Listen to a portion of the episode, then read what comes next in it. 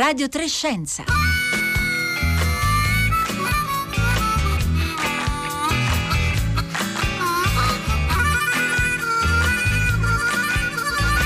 Buongiorno, buongiorno da Pietro Greco e benvenuti a Radio 3 Scienza.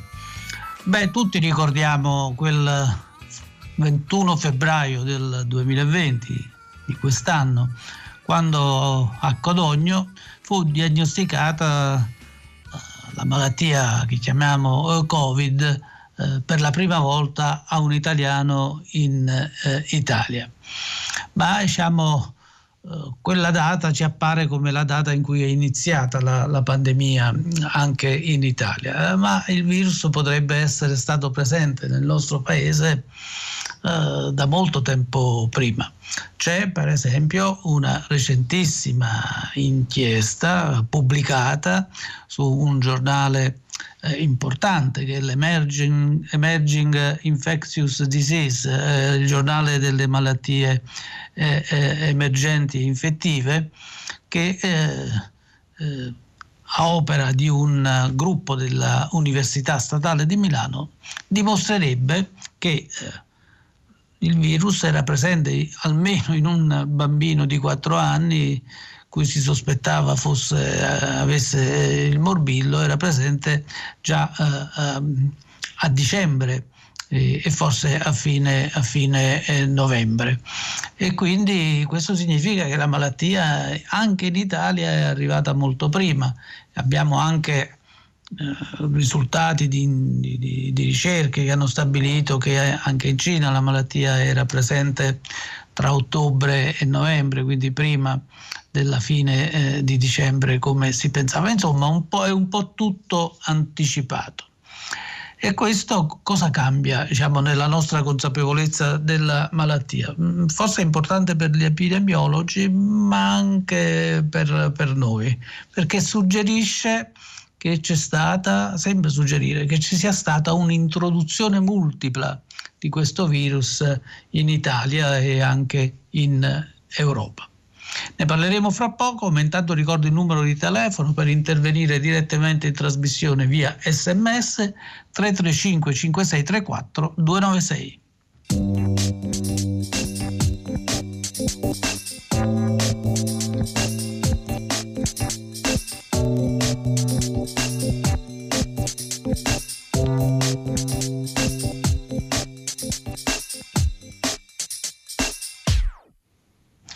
La malattia Covid era dunque presente in Italia già a fine novembre 2019?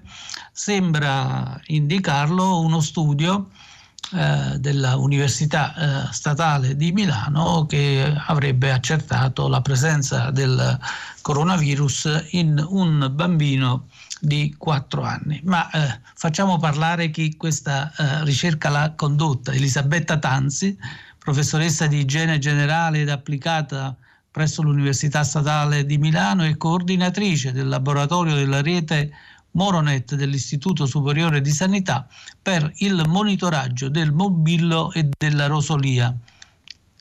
Elisabetta Tazzi, come dicevo, è tra gli autori dello studio pubblicato sulla rivista Emerging Infectious Disease. Buongiorno Elisabetta Tanzi. Buongiorno e buongiorno a tutti. Grazie di avermi allora, contattato. No, grazie a lei di essere con noi. Intanto uh, uh, penso di aver come dire, espresso con sufficiente correttezza le cose o lei pensa che ci sia qualche, qualche, qualche sbaglio? No, sbaglio no, magari potrei precisare meglio qual è stata un po' la storia di, questa, certo. di questo studio, di questa pubblicazione se vuole, se crede, la, la, cerco di no, riassumerla. ecco, eh... Abbiamo chiamata per questa e poi vorrei sì, no, no, un commento sul certificato, va bene, okay.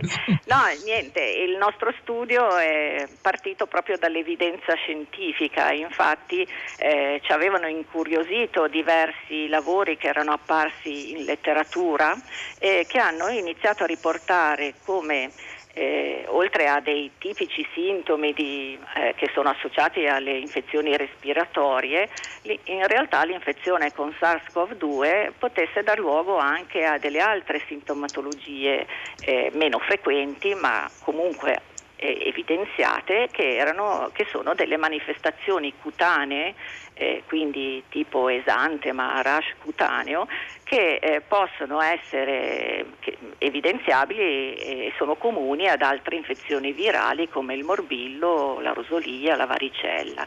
E tra l'altro queste descrizioni insomma, di questa sintomatologia associate al Covid-19 sono arrivati inizialmente proprio dai dermatologi della Lombardia, che eh, come sappiamo bene è la prima area che è stata duramente colpita dalla pandemia. Inoltre, come diceva, accennato lei prima, abbiamo, avevamo anche delle evidenze che venivano dalla sorveglianza ambientale, in quanto eh, un, il, uno studio del, dell'Istituto Superiore Sanità di Roma aveva evidenziato già al 18 dicembre del 2019 la presenza del virus virus SARS-CoV-2 eh, nelle acque reflue proprio a Milano e non solo a Milano ma anche a Torino eccetera quindi eh, come a dire che il virus stesso... solo sì. un'ulteriore precisazione diciamo, sì. c'erano anche voci da parte diciamo, di clinici anche clinici illustri che dicevano che eh, in quei mesi finali del, dello scorso anno c'era come dire una, un accentuarsi delle, delle eh, patologie simili diciamo, a quelle prodotte dal coronavirus che, sì. che non, era, non, si riusciva a classificare. Ecco. Sì, infatti si sono verificati tanti casi di polmonite atipica proprio mm. in quel periodo, eh, che però al momento non erano riconducibili a questo virus perché non era ancora conosciuto, non era ancora noto e quindi non, non si andava a diagnosticare questo perché non lo si conosceva ancora. A, a, a novembre-dicembre eh, non era ancora entrato diciamo, eh, così prepotentemente nostro, nel nostro territorio e quindi non, non si sospettava nemmeno. Diciamo che invece il fatto che si siano evidenziate poi queste caratteristiche eh, di manifestazioni cutanee ci hanno spinto a, ad indagare retrospettivamente tutti i casi di malattia esantematica che erano stati identificati a Milano dalla rete di sorveglianza di morbillo e della rosolia di cui noi siamo, come ha detto lei prima, un laboratorio di riferimento nella rete di sorveglianza nazionale. Quindi eh, sapendo che il virus eh, può dare delle manifestazioni cutanee, avendo a disposizione dei campioni congelati di eh, soggetti che nel periodo settembre 2019-febbraio 2020 avevano, erano stati di, diagnosticati come sospetto morbillo, ma che in realtà non erano morbillo perché le nostre analisi di laboratorio non avevano confermato il morbillo, allora l'idea è stata quella proprio di capire se in realtà si trattasse di qualcos'altro, di fare una diagnosi differenziale andando a vedere se fosse implicato il SARS-CoV-2. E quindi su 39 eh, casi che abbiamo potuto analizzare, uno è risultato positivo, è proprio quello del bambino. Quindi se posso riassumere per, cap- sì. per capire meglio, diciamo, sì. eh, c'erano delle, de, de, dei soggetti, degli individui, per esempio in questo caso un bambino che sembrava avesse il morbillo Or- ma che in realtà non aveva il morbillo e non no. si riusciva a spiegare che cosa avesse. Così. Beh, eh, nostro, il nostro compito nella sorveglianza è quello di confermare i casi di sospetto morbillo. In realtà questi eh, non erano morbillo e quindi a, retrospettivamente siamo andati a, a, toglierli dal freezer, diciamo, questi campioni che avevamo conservato in, nella nostra biobanca e abbiamo testati per la presenza, per, per vedere se era presente il virus SARS-CoV-2. E, Congelati ad una temperatura che ormai sta diventando famosa, meno 80 eh, a meno 80, sì, a meno 80. Sì, eh, sono congelati, noi li teniamo, tutti i campioni che arrivano vengono poi mantenuti a, a queste temperature proprio a scopo di ricerca o per, per eventuali, qualsiasi altra necessità che dovesse essere ravvisata. Insomma.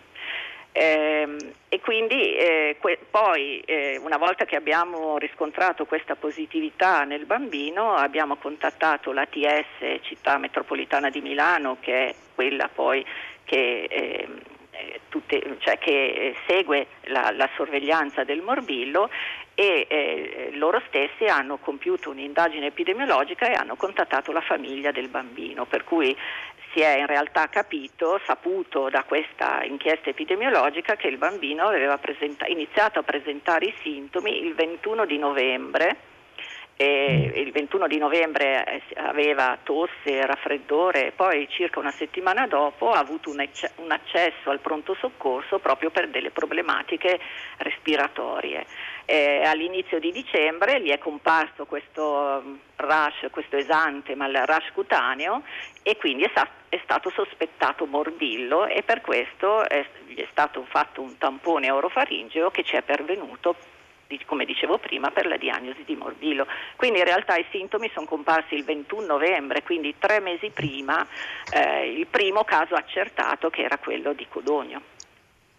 Quindi eh, ci sono state ulteriori poi analisi, si sa come è andato poi questo bambino è guarito? Sì, no, sì, eh, quello, cioè, chiaramente tutto questo è stato fatto, nostri, il nostro studio è, fatto, è stato fatto senza ehm, in anonimato, diciamo, e quindi solo alla, alla, fine, quando abbiamo riscontrato questo bambino positivo, abbiamo contattato l'ATS e l'ATS ha potuto, eh, contattando la famiglia, sapere che il bambino era guarito perfettamente e l'unica altra informazione che avevamo avuto eh, che, era che nessuno della famiglia aveva effettuato dei viaggi all'estero e quindi eh, molto probabilmente, anzi sicuramente questo, eh, questa infezione era, come si dice, autoctona, cioè avvenuta nel, nel nostro territorio. Eh sì, nel nostro territorio.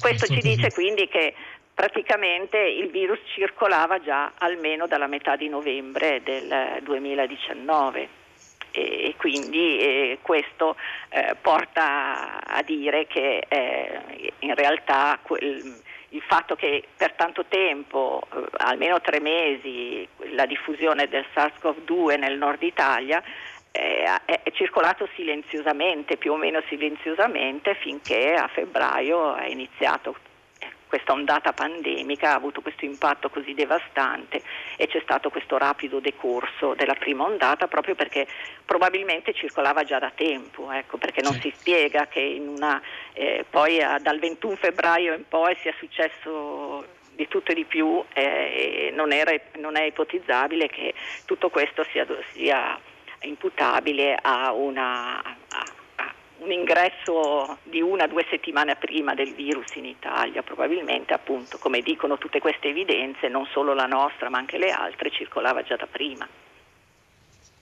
Ecco, c'è uh, un messaggio che ci viene da un nostro, uh, una, nostra ascolta, anzi, una nostra ascoltatrice, Michela da, da Torino. Buongiorno, a dicembre 2019 chiamiammo il fabbro per un lavoro in casa ma non venne perché il suocero era in ospedale e ci disse Oltre ciò per cui era stato ricoverato avevano preso uno strano virus che gli aveva provocato una strana eh, polmonite. Sono dire, questi messaggi e altri ci dicono che c'era qualcosa che veniva eh, eh percepito eh, in, in, Italia e queste percezioni forse sono state sottovalutate da, dal suo punto di vista.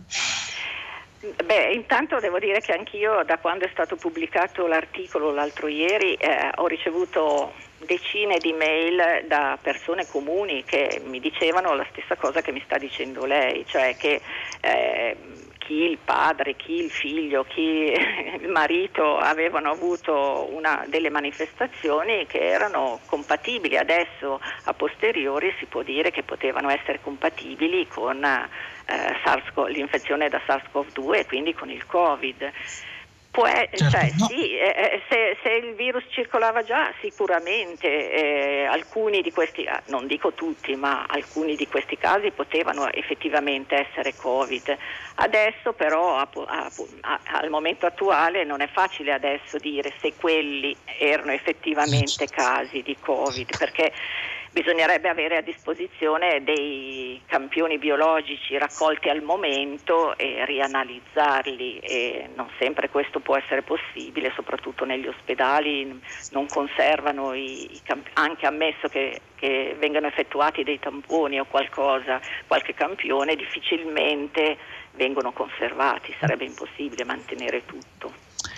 Ecco, Norbert da Pisa ci dice un'altra cosa, diciamo, come mai in quei mesi non c'è stata una diffusione a cluster del, visser, del virus? Ma questo è successo, diciamo, questa, l'esplosione della pandemia, possiamo dire, è successa solo a febbraio. Eh sì, proprio per questo, perché l'esplosione è avvenuta a febbraio, ma perché c'erano state delle condizioni prima che l'hanno permesso, nel senso che, come dicevo prima, è impensabile che una esplosione così improvvisa e massiccia eh, che, ha, che, ha, colpito soprattutto la popolazione anziana, ma non soltanto poi. E sicuramente questo sta a dimostrare che il virus circolava già e queste, queste evidenze sia scientifiche che eh, adesso delle eh, evidenze che vengono riportate anche dai, dai, dai cittadini, da qualsi, dalle persone de, appartenenti al nostro territorio, ci fa dire che molto probabilmente pian piano, eh, inizialmente silenziosamente, fino a che si è raggiunta quella, diciamo, quella soglia, quella, quella, quella possibilità di eh, esplosione della, della, della patologia eh, in, in, un attimo perché tante persone sono state poi contagiate, soprattutto poi le, le più fragili. Ecco, Elisabetta Tanzi, diciamo ufficialmente sì. noi sappiamo che la pandemia è scoppiata, è iniziata a Wuhan, questa grande città cinese, alla fine di dicembre. Però sì. diciamo, i vostri dati ci dicono che questo non è vero, diciamo, nel senso che la pandemia è iniziata chissà se a Wuhan, ma molto prima, no?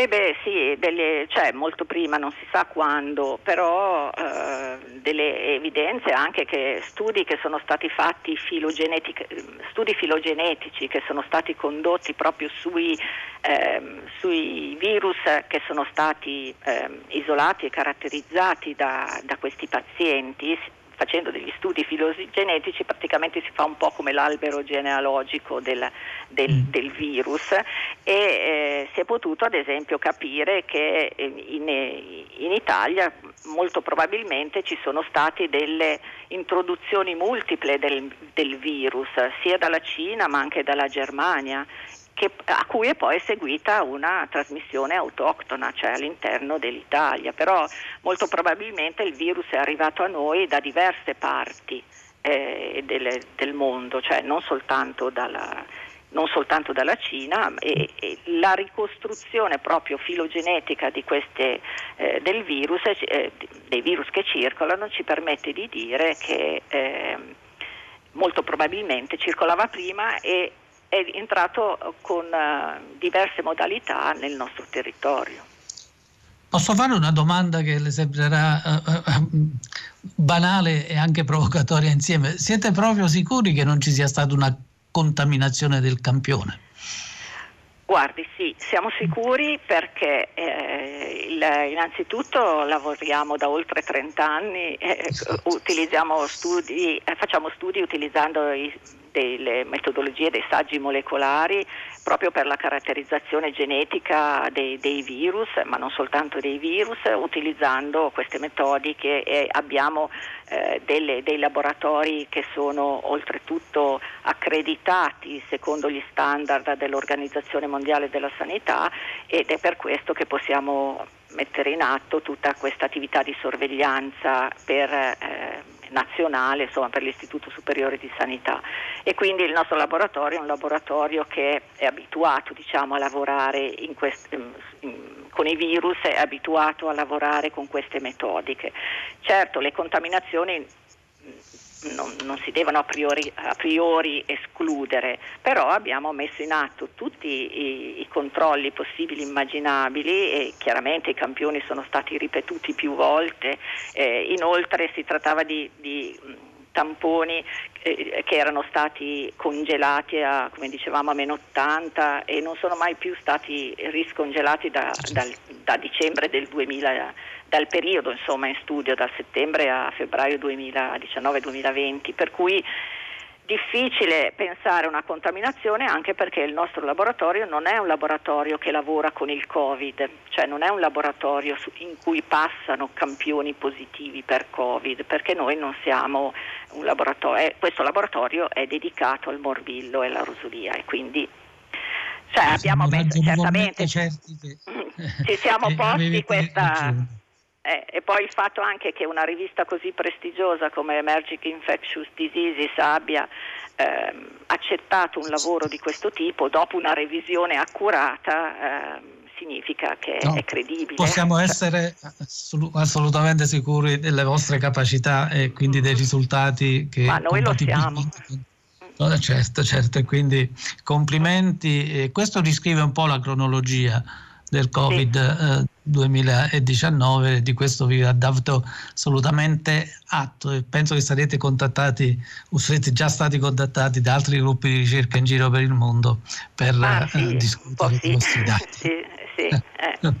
Va bene, Comunque, complimenti. Eh, se posso dire un'ultimissima Prego. cosa, è che eh, questi sistemi di sorveglianza sono molto importanti, di sorveglianza virologica, proprio perché permettono di, di identificare mm, i, eh, eventualmente dei, dei, patogeni e soprattutto i patogeni emergenti e, e, permettono di monitorare, di tenere sotto controllo proprio l'evolversi del, dei focolai in una popolazione.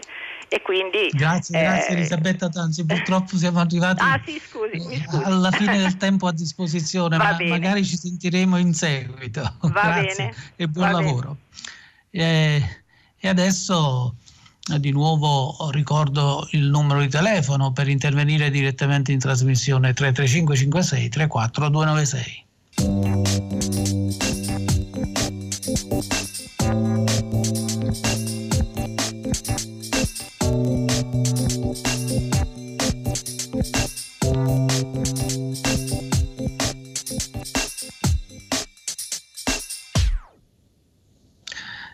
Passiamo ad altro, andiamo nello spazio non tanto profondo, ma nello spazio, e per parlare di economia. E eh, inizia proprio oggi, prosegue anche domani, la New Space Economy European Expo, Expo Forum 2020. Insomma, un, un expo che avviene su, uh, sul digitale, su piattaforma uh, digitale, con tanti espositori e tanti uh, relatori. È con noi Giorgia Zunino, che è architetto della complessità e project manager della AS Roma 1. Eh, che è tra i partecipanti di questo Expo e che ci dice in che cosa consiste. Buongiorno Giorgia Zunino.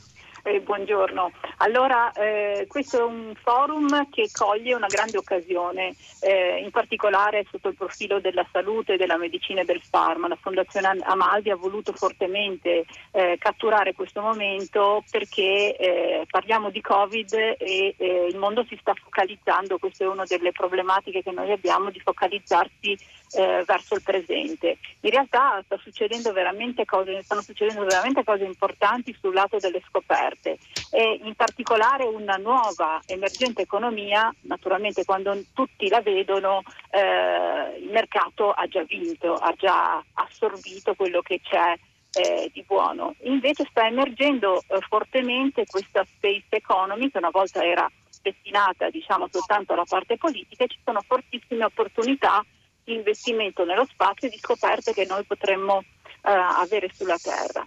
Eh, io all'interno eh, del, um, di questo forum mi occupo della parte health. Eh, la parte health eh, non è medicina, non significa eh, curare chi sta male, ma mantenere in salute eh, le persone durante i viaggi spaziali. Questo comporta tutta una serie di interessi sulla well-being economy, che è un'economia mm, che muove 31 trilioni di eh, dollari nel mondo perché la gente ha bisogno, eh, ha necessità di salute. Quindi dalla Terra allo spazio possiamo catturare inter- interessanti novità, news e eh, viceversa. Eh, mi riferisco anche in particolare all'ultima notizia del, del, bambino che abbiamo scoperto che a novembre, a ottobre dell'anno scorso, mi sembra, aveva eh, già il Covid.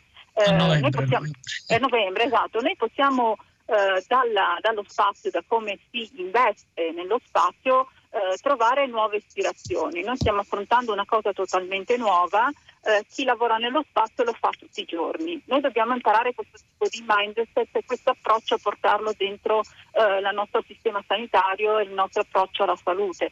In particolare eh, che cosa ha bisogno lo spazio eh, in un ambiente chiuso, limitato, senza risorse, ha bisogno di strumenti che facciano tutto insieme, che funzionino real time e così abbiamo visto che anche noi avevamo bisogno di tamponi che ti dicono subito che cosa hai. Oppure se questo bambino eh, fosse stato eh, il suo sangue fosse stato analizzato con un test sindromico che è un multitesting. Attualmente invece i test che si fanno nell'ospedale sono indirizzati a una sola patologia. Invece ci sono questi test eh, che fanno uno, uno, un ampio spettro patogeno perché ovviamente non ci si può permettere nello spazio di fare delle analisi parzializzate ed episodiche. Adesso la medicina attualmente eh, nel, nel nostro sistema e, in tutto il mondo è una medicina episodica, invece nello spazio è una medicina continuativa perché si segue dal viaggio al, fino all'arrivo della Terra. Eh, sul, su un altro pianeta, ad esempio la, la, missione Artemis prevede di rimanere nello spazio per moltissimo tempo. E eh, oltre a tantissime industrie ci sono industrie della salute, del benessere e degli ambienti abitativi eh, che sono interessate a investire su questo. Contiamo che l'accordo con ASI eh, porterà un, un, miliardo di eh, dollari di investimenti in Italia su questi argomenti. E questa è sicuramente una grande opportunità. Eh, e non è detto che chi fa solo spazio, chi fa cose altamente eh, tecnologiche possa entrare in questo mercato. Eh, faccio un esempio, al Jet Propulsion Laboratory, che si occupa per la NASA degli ambienti abitativi, è stato ingaggiato un famosissimo media artist, Rafika Nadol, che utilizza i dati per creare degli ambienti positivi in cui vivere. Come lo sappiamo anche noi abbiamo vissuto un esperimento di massa gigantesco, di isolamento, confinamento e di relazione con pochissime persone avere degli ambienti che possono mutare, cambiare, dare emozioni, questo eh, aiuta all'interno di questi viaggi spaziali e potrebbe anche aiutarci sulla Terra. Insomma, ci sono, c'è tantissimo, non bisogna pensare che eh, si può investire, chi investe nello spazio investe soltanto in grande ed certo. altissima tecnologia, cioè, c'è veramente di tutto. Insomma. Grazie, grazie Giorgia Zunino. Purtroppo anche con lei abbiamo poco tempo a disposizione. Ricordo che lei è un architetto della complessità e project manager dell'ASLROOM 1. E adesso, adesso domani, domani alle ore 18, dalle ore 18 alle 18.45 Marino eh, Sinibaldi torna a condurre il ciclo intitolato La cura che nella prima serie di puntate aveva esplorato i tanti modi con cui abbiamo approcciato la pandemia da coronavirus. Tornerà a farlo di nuovo ogni sabato con cinque nuove puntate fino al 9 gennaio del 2021. La prima di queste cinque puntate è quella che andrà in onda appunto domani con Paolo Vineis, epidemiologo ed esperto di eh, salute eh, pubblica. E con questo siamo arrivati alla fine della nostra eh, trasmissione eh, odierna. Eh, ricordo che questo è un uh, programma uh, di Rossella uh, Padarese e di Marco Motta.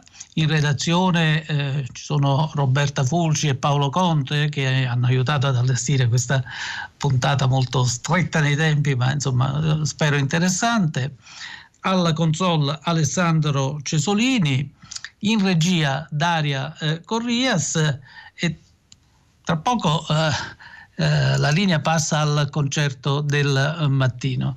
Intanto diciamo che continueremo a seguire sia le vicende dello spazio, come ci ha, come dire, ci ha aperto una finestra Giorgia Zunino dell'economia dello spazio, sia la vicenda della cronologia dei Covid 2019 perché è di estremo interesse anche di tipo medico.